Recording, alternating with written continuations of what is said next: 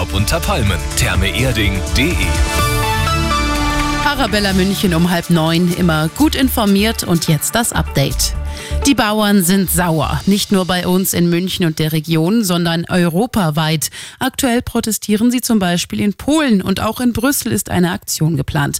Denn da beraten heute die Agrarministerinnen und Minister der EU-Länder. Es geht um mögliche Entlastungen für die Landwirtschaft.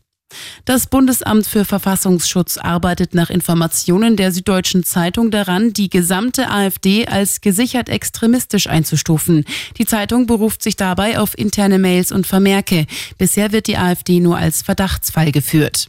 Und noch die gute München-Nachricht. Nicht nur die Löwen haben am Wochenende gewonnen, auch der FC Bayern ist wieder auf der Siegerstraße.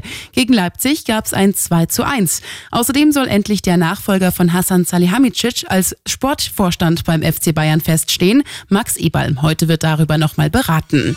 Immer gut informiert und mehr Nachrichten für München und die Region wieder um neun. Und jetzt der zuverlässige Verkehrsservice mit dem Morgenhuber. Es ist 8 Uhr.